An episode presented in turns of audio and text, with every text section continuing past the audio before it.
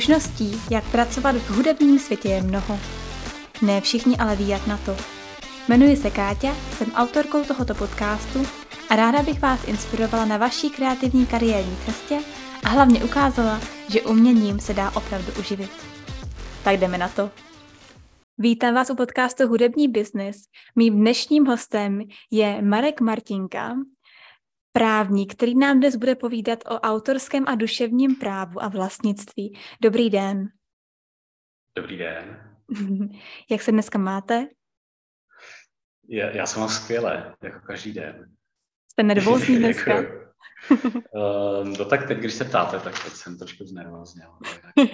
Jako když to něco připravujete, nějaký papíry teďko, tak nemusíte se bát, není to úplně jako maturita, nemusíte tam připravovat stohy všeho možného. Bude to opravdu o té vaší praxi a o tom, co znáte. No super, to je o to lepší. Já jsem si říkal, že se některé věci třeba poznamenám v průběhu toho, kdy budu povídat, tak abych třeba se neopakoval. Dobře, tak jo. Já bych chtěla... Třeba mi řeknete, určitě. Jo, já si myslím, že to vymyslíme dobře spolu. Já bych chtěla mít první otázku na vás a to je, jestli byste nám mohl definovat, co vlastně autorský právo je. Nějakou jednoduchou definicí, vysvětlením, že to být úplně svými slovy, nebo musí to být žádnou Wikipedii, aby naše posluchači pochopili, co vlastně se tím přesně myslí. Tak jo, tak autorské právo je svým způsobem právo tvůrce k jeho tvorbě. Mm-hmm. Je to svébytný, protože není to úplně obdoba běžného vlastnictví, když vlastníte třeba auto nebo počítač nebo telefon, tak je to zřejmý, co je asi obsahem toho vlastnictví, vám to nikdo nesmí vzít a podobně, je to prostě vaše. Ale u toho autorského práva a tvorby, tak tam je to trošku jiný, protože jsou to nehmotné vlastně věci, které se vytváří. To znamená, ta nehmotná povaha díla je chráněna právě tím zvláštním druhem práva, který se jmenuje autorské právo. Mm-hmm.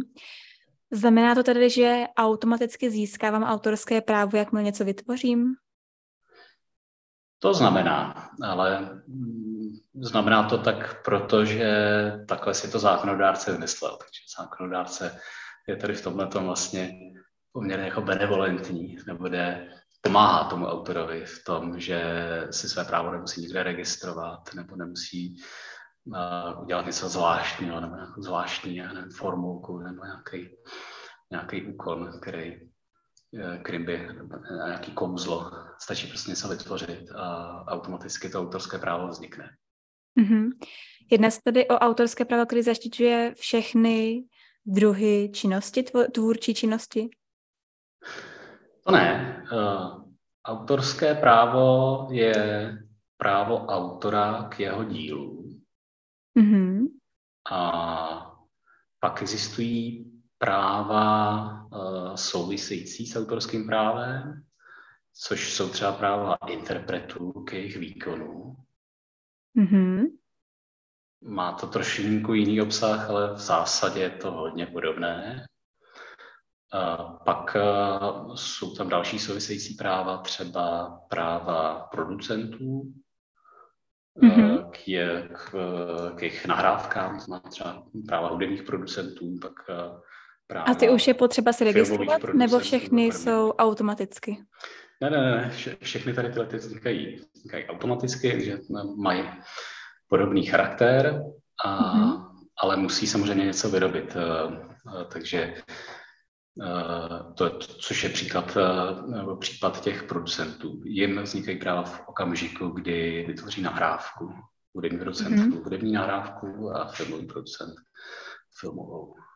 Ten filmový záznam. Mm-hmm. Já vím, že autorský práva jsou po celý život samozřejmě, ale i po smrti autora. Jaká je ta doba, která je stanovaná teďka v České republice, že vlastně pokud vytvoříte dílo, tak vám ty autorský práva ještě trvají nějakých pár let po smrti? No, je to tak. Trvá to ještě nějaký pár let po smrti. V současnosti je to koncipováno tak, že se vlastně myslí na dvě generace, které přijdou po autorovi. Znamená, je tam doba 70 let po smrti autora, což by plus mínus jako mohlo odpovídat tyhle ideje. Ale tato doba se asi liší záležitosti na státu teda? Nebo je to shromážděno Evropskou unii a všichni Evropské unie třeba mají stejný cíle roku potom?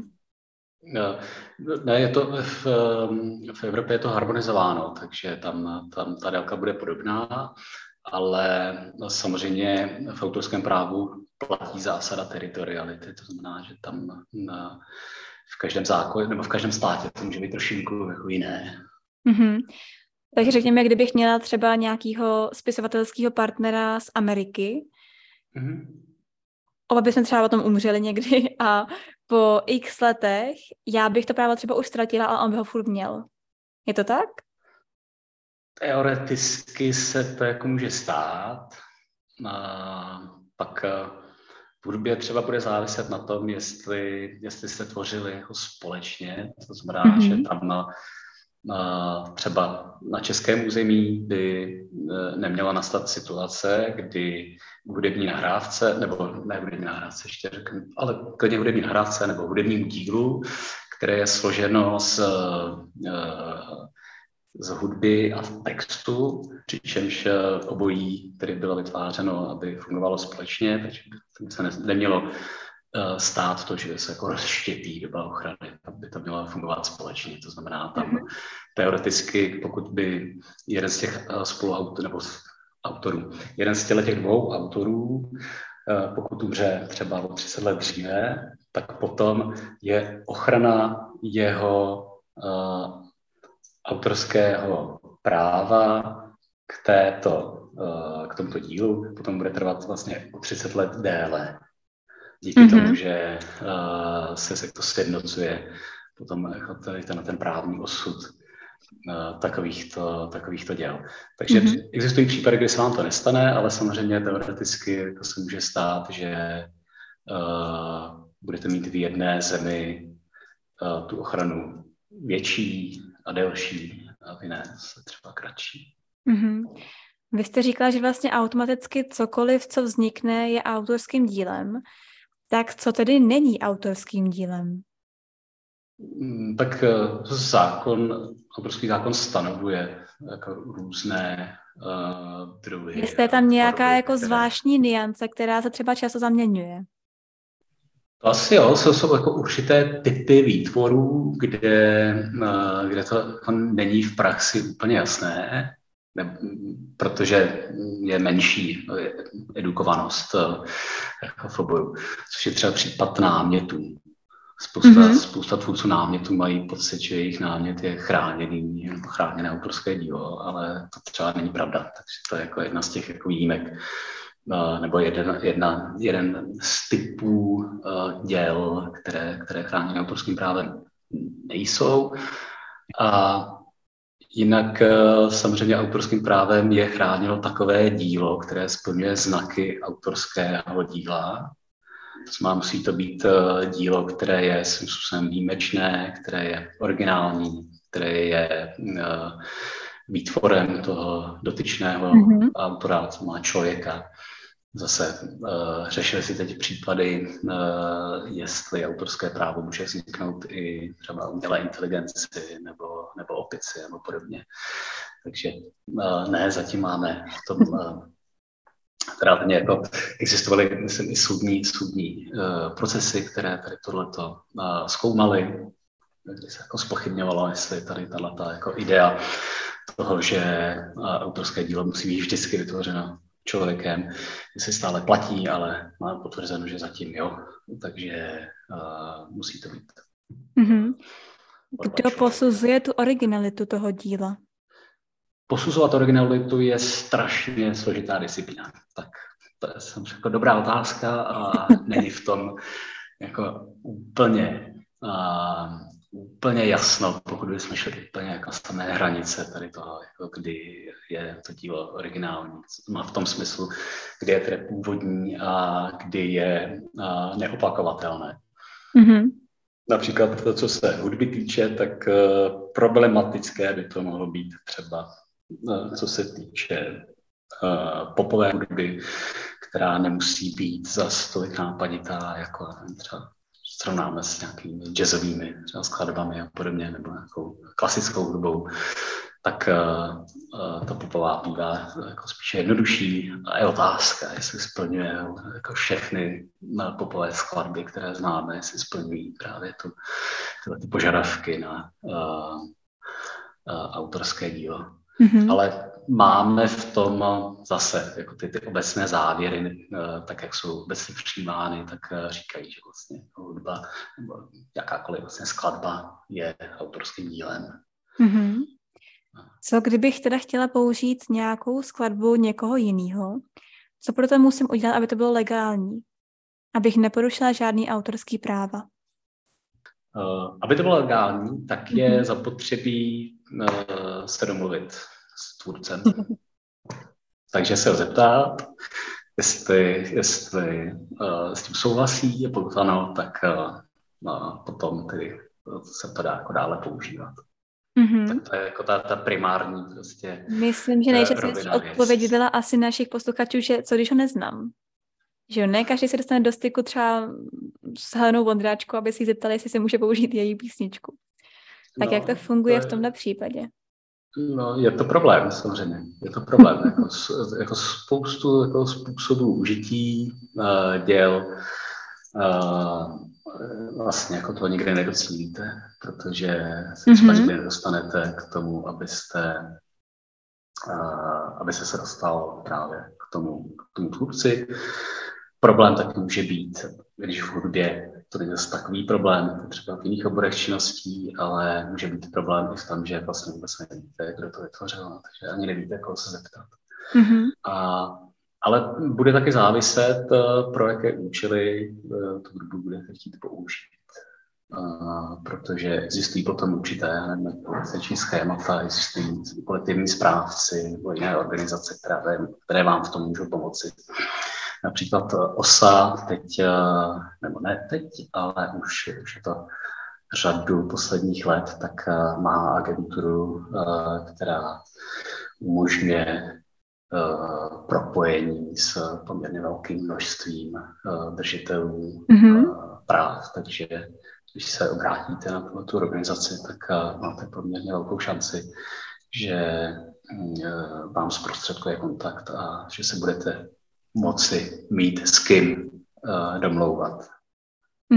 Super, děkuju. Když, tady je taková super otázka, kterou jsem našla v jednom fóru, že se tam o tom hodně lidi bavili. A je právě o hudebních autorském právě. A je tam taková super, že když použijí bez licence 3 takty z písničky, je to porušení autorských práv. Tak mě by zajímal váš názor na to. Jestli i 3 takty z písničky se furt považují za porušení autorských práv, nebo jestli tam je nějaká stanovená dílka, kterou to autorský dílo vlastně musí mít. To nikde není. Ono to tam jako, tady tyhle představy vznikaly jako z řady důvodů a nicméně nemají oporu v žádném legislativním předpise. Takže říct se to obecně nedá. Druhá věc ale je, zda 3 akordy, jestli jsou jako rozpoznatelné a jestli je někdo bude řešit. A pak bude záviset také jako na zrovna aktuálním přístupu třeba kolektivního správce, jestli tyhle ty věci jako řešit bude chtít nebo nikoli, protože ono to nemusí být tak jednoduché na prokázání, jestli skutečně takhle krátký úryvek, jestli který byl použit nebo ne, a jestli to vůbec někomu stojí za to teda to jako dále řešit. Vy s touhletou oblastí máte docela bohaté zkušenosti. Mě by zajímalo, s čím za vámi klienti chodí nejčastěji z toho hudebního hlediska. No my řešíme různé typy problémů. Ano. Řešíme velmi často, zasmluvnění vztahů mezi tvůrcem nebo vydavatelem nebo provozovatelem nebo nějakým pořadatelem nějaké kulturní akce. Takže to jako jeden typ má smluvní právo. To většinou bývá nejvíce fajn, protože jakmile dvě strany se chtějí domluvit a udělat si k tomu smlouvu, tak to znamená, že se mají rádi, že se spolu spolupracují, že tam není žádný konflikt a pracuje se na tom příjemněji. A pak jsou jiné typy problémů, kdy už strany jsou ve sporu a tam jsou to různé problémy, typu, že třeba byl realizován koncert nebo nebyl realizován koncert, což třeba v uplynulé době, kdy se spousta akcí rušila, tak to problematické jako bývalo.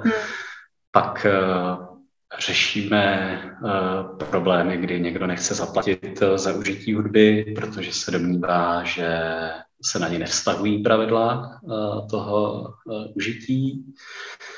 To může být často komplikované, nebo je v praxi komplikované, protože pokud se jedná třeba o nová média nebo o digitální použití hudby, které je třeba svým způsobem nové, tak tam nemusí být úplně jako jasno, jestli ty dosavadní právní předpisy, které pochopitelně nebyly úplně mířeny na digitální dobu, tak jestli i mysleli na ten způsob použití. Z toho bývají jako velké spory a často takové spory mohou končit i ve Štrasburku. A pak jsou to spory třeba z užití, nelegálního užití, kdy dojde třeba k použití nějaké skladby s nějakým reklamním účelem. Dost často se to děje na sociálních sítích, kde ta edukovanost je zase o něco menší a existuje tam zase spousta takových jako domněnek o tom, co se všechno může s hudbou na sociálních sítích udělat a co... Často to vede i k představám takovým, že v podstatě je tam téměř absolutní svoboda, protože ta hudba tam k dispozici je na základě třeba na Instagramu. Díky spolupráci se Spotify, tak tam si vlastně do svých příspěvků můžete hudbu vkládat poměrně libovolně, když máte ten komerční účet. Nicméně pro komerční účely ta hudba k užití není. Zajímavý. V podstatě to není sporný. Autorskou ochranu to samozřejmě má, nicméně není to dovolený. Ale je to technicky možný. Takže dočetl jsem se řady článků, například teď si bavu jeden na podnikatel.cz, který mi občas takovýto porušovatelé práv argumentují, kde se píše, že tady tohle to teď možné, že to je v pořádku, ale není. A rozhodně potom není v pořádku třeba si skladbu předělat jako pro nějakou jako reklamní kampaň a pozměňovat nebo dokonce i použít tak, že třeba jednotlivá slova té hudební skladby použijete jako název svého produktu a podobně, tak to je potom úplně jako opravdu hodně extenzivní jako porušení práv k té skladbě. Takže by se dalo říct, že ty slova jsou i licencovaný, že ty verše a celkově text té písničky se dá licencovat tak, aby ho nikdo nemohl používat, nebo to je už automaticky v tom autorském právu? Takhle, ty platformy nemají licence k tomu, aby se dále s tou skladbou mohlo nakládat pro komerční účely. A to ani co se týče textu, a zejména ne, teda, aby se zasahovalo jako do integrity toho textu a využívaly se třeba jednotlivé prvky, které jsou signifikantní pro tu skladbu, tak aby se jako použili pro nějaký další produkt. To už je úplně... Já spíš myslela už jako... Ano?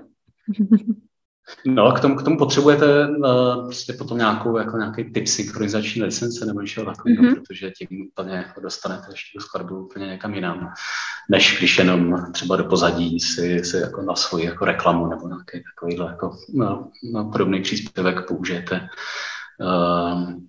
čistě jako skladbu, do které jako se třeba více nezasahuje. Ale v momentě, kdy vy přesně, jakmile si to jako začnete spojovat ještě s nějakým dalším materiálem, tak už potřebujete tu základní synchronizační licenci a potřebujete se přímo spojit s nositeli práv. Tam ani vám nemůže přímo pomoci ten kolektivní správce, případně jako například OSA, ale OSA vás teda může jako případně propojit s tím nositelem práv, ale musíte za nositelem práv si takovouhle spolupráci domluvit. A obvykle ta cena se pohybuje jako ve stovkách tisíc jako v českém prostředí. Já jsem spíš myslela, když jsi tam vlastně zmínil to, že někde se používají třeba slova písničky jako název produktu, tak vím, že v minulosti byl s tím velký spor s Taylor Swift, když jeden z obchodů vlastně s fashion, s módou, použil její texty písní na trika. A ona je potom nějak zažalovala a byl z toho velký skandál, ale myslím si, že nakonec jí bylo upřeno to, že jí vlastně nedali licenci na ty její slova, že jí řekli, že slova se dají normálně použít, že si nemůže licencovat třeba fráze celý. To je vždycky to závisí případ od případu. Pokud ta slova sama o sobě nejsou originální, nebo když se jako vytrhnou z toho kontextu, tak nesplní potom ty podmínky toho autorského díla, tak tam by ta ochrana se potom na to nevztahovala. Tak tam potom i v českém prostředí jsme měli více podobných sporů, že?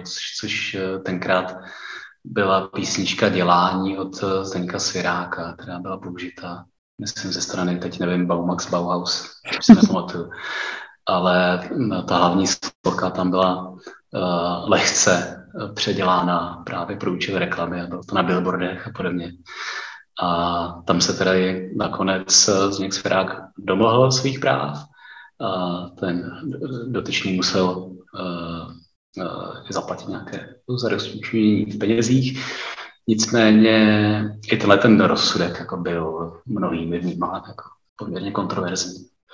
Takže i tady tohleto, jo, je to takový hezký případ toho, kdy zjišťujeme, že to autorské právo v praxi vymáhat je kolikrát hodně komplikované. To určitě. Já bych se ráda zeptala ještě na jednu takovou specifickou věc, která se odehrává většinou v návaznosti na autorské právo nebo i na jiná práva vlastnictví. A to je to, jestli si může autorské právo nárokovat nějaká třetí strana. Zejména třeba školy nebo jiné instituce, kde ten člověk třeba buď tvoří nebo pracuje? Nárokovat si můžou, samozřejmě. Asi míříte teď k zaměstnaneckému dílu nebo něčemu podobnému. Ale vím, že i vlastně školy vysoké, některé vysoké školy mají takovou klauzuly o tom, že cokoliv ten student vytvoří, je potom jakoby jejich. Tak jak tohle funguje a dá se proti tomu nějak bránit? No, můžete se domluvit úplně jinak taky s těma letovými institucema. Takže je zapotřebí asi si říci včas, v momentě, kdy tvoříte něco pro zaměstnavatele, ať už je to škola nebo jakákoliv jiná instituce, která by si potom jako nárokovala vaše práva k takto jako vytvořenému dílu. Takže pokud víte, že budete tvořit něco, co má větší hodnotu, než tak, jak jste ohodnocován, tak bylo dobré si teda jako vyjednat nějakou výjimku a domluvit se na vytěžování těch práv trošinku jinak. Lze doporučit to téma otevřít, protože jinak platí, že ta práva za vás vykonává ten zaměstnavatel, který vás najímá. Ale je to tedy, podmínka je, že vytváříte dílo, které spadá do náplní práce. Vaši, tak, jak máte sednáno nebo přiděleno ze strany zaměstnavatele. Čili pokud jste si třeba v pracovní době namalovala obráz, zaměstnavatel by to ani nevěděl, protože tam máte dělat úplně jinou činnost, ne? Třeba se jako z práce IT sítě nebo něco takového, tak pak samozřejmě jako právě k tomu obrazu ten zaměstnavatel nedá. Tak, já bych se chtěla posunout trošku dál a to k duševnímu vlastnictví. A hned mojí první otázkou, která mi tak jako nahrává k tomu našemu tématu, je, jaký je rozdíl mezi autorským právem a duševním vlastnictvím?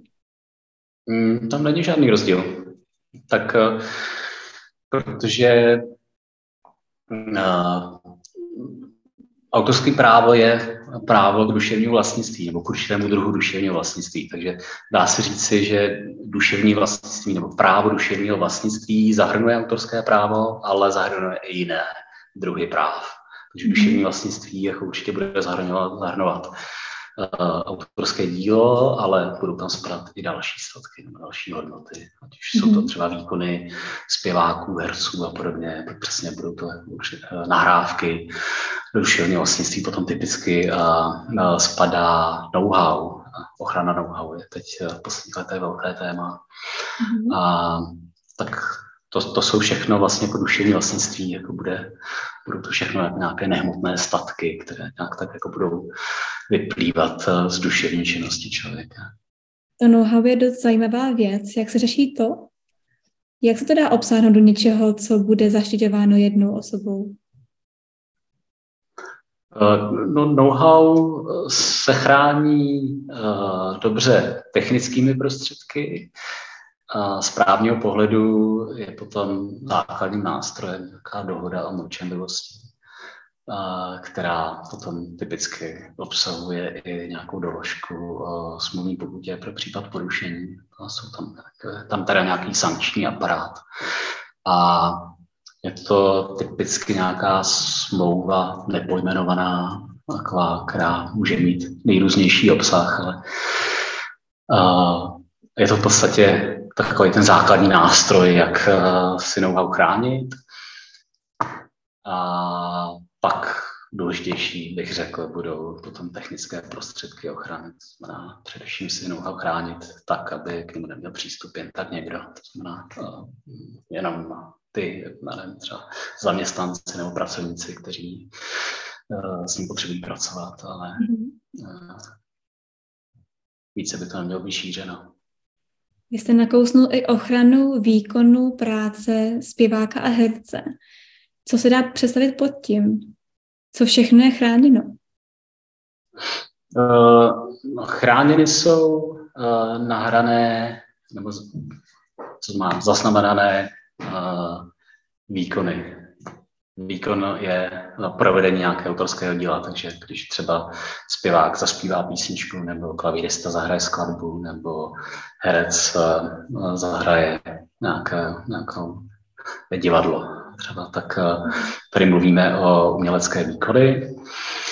Má to malinko jinou povahu než autorské dílo, protože ten umělecký výkon, ten provádí to autorské dílo. Potřebujete autorské dílo k tomu, aby vám potom následně mohl vzniknout umělecký výkon, který vlastně interpretuje, provádí to autorské dílo. A zajímá nás v podstatě od okamžiku, kdy nebo z toho právního pohledu nás zajímá v okamžiku, kdy je nahrán na nějaký záznam digitální nebo nějaký jiný, starší. Hmotný, třeba nosič a podobně. U tohohle mě napadá, vím, že když jsou třeba DJové a dělají remixy, tak se tak jako různě půjčují různý tóny z různých písniček a dávají dohromady samozřejmě. Ale v tom, jak to pokřiví, vlastně už není vidět to původní dílo, a nebo někdy i je, ale už není tak původní, jako bylo předtím. Už nemá ten originální jako tvar. Jak se potom řeší tohle? Dá se to nějak prokázat, nebo to už je vlastně jako skoro ztracený tím, že tam je takových směsice věcí a zvuků, která se do toho potom prolíná? Ne, je to jako teď aktuální téma, protože to samozřejmě všechny možné producenty výše zajímá.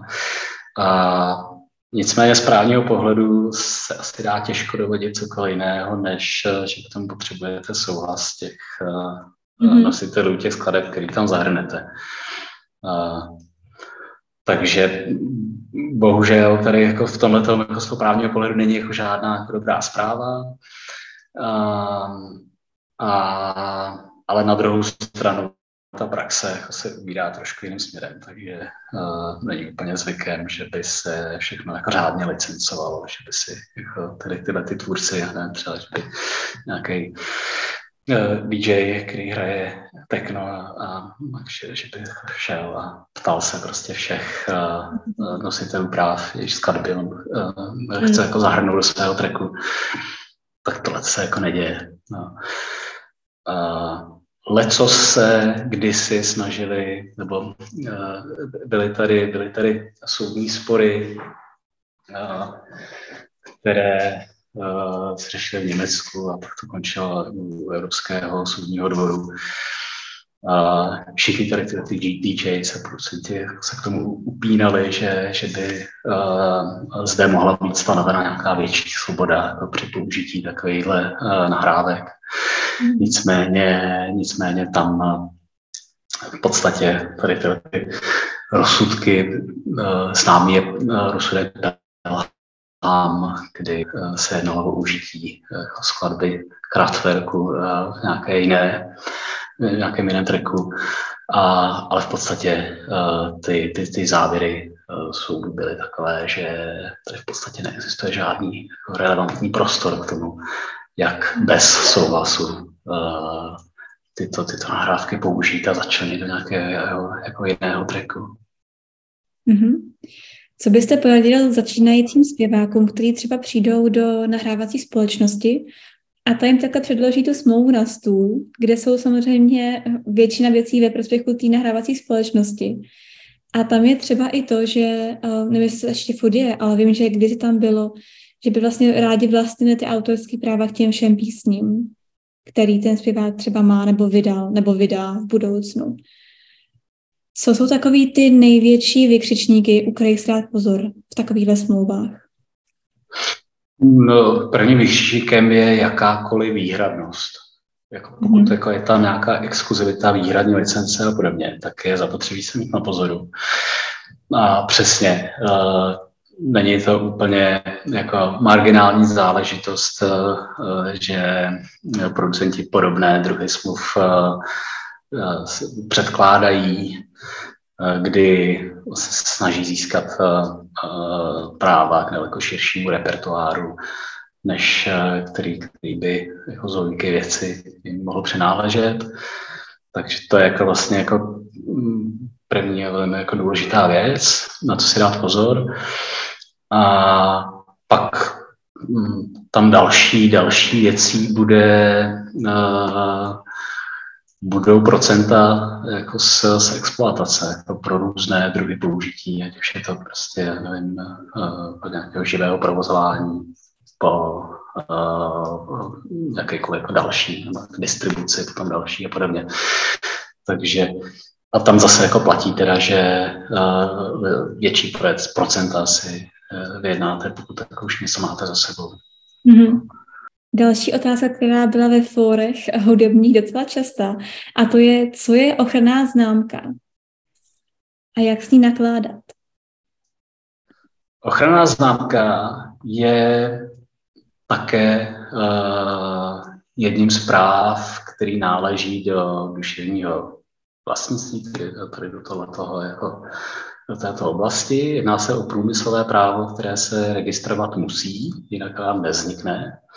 Je to právo k nějakému označení, které chrání původnost zdroje. Mm-hmm. A ochranná známka má poměrně efektivní využití, takže jako doporučuji ochrannou známku registrovat pro názvy produktů, názvy názvy firem nebo uskupení a podobně, protože to významně tedy posiluje práva uživatele, nebo přináší nám to jako velmi zajímavou ochranu v rámci našeho podnikání. Mm-hmm. Zároveň se to promítá potom i do účetní stránky. A v hudebním průmyslu se ochranné známky používají, například se používají pro názvy kapel. Měli jsme spoustu jako vlastně svým způsobem takových jako nešťastných sporů i mezi členy kapel, které se rozpadaly a pak vznikaly spory, kdo je teda jako tím oprávněným nositelem toho původního názvu a podobně. Dával bych si na to z tohoto pohledu pozor, protože ta situace je dost často taková, že kapelník nebo někdo, kdo si jako uvědomuje lépe, nějakou takovou tu ekonomickou administrativní stránku provozování nějakého hudebního tělesa, tak potom často získává trošku dost často jako neoprávněný náskok jako před těmi ostatními členy, když se založit společnost podle občanského zákoníku, která vlastně se nikam nezapisuje a může fungovat jako hodně neformálně, ale zároveň to do určité míry už dává jasný řád pro tok peněz a vlastnění jako některých předmětů, ať už je to právě z oblasti duševního vlastnictví nebo i třeba nějaké jako hudební vybavení a podobně. Mm-hmm. Existuje v České vůbec nějaký registr těch ochranných známek?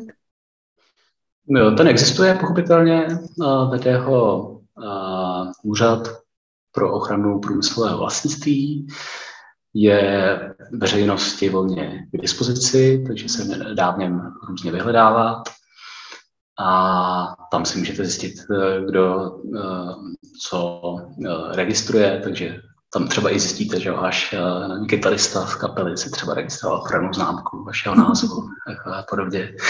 Vám to třeba nemusí říct, ale z toho registru se to dozvíte. Děkujeme za objasnění a děkujeme i za krásný rozhovor. Bylo tam hodně informací, které určitě mnoho z nás nevědělo. Takže moc děkuji za váš čas. A kdybyste kdokoliv potřebovali s čímkoliv ohledně autorského práva pomoct, myslím, že vy byste mohli dát i našim posluchačům tip, kde vás najdou. Určitě jsem k dispozici na e-mailu martinka@mars.cz, to se třeba A. A tam budu určitě k zastížení, takže kdokoliv, pokud by chtěl se mnou spojit, tak budu moc rád tady na této adrese. Super, děkujeme moc za krásný rozhovor. Děkuji moc za pozvání.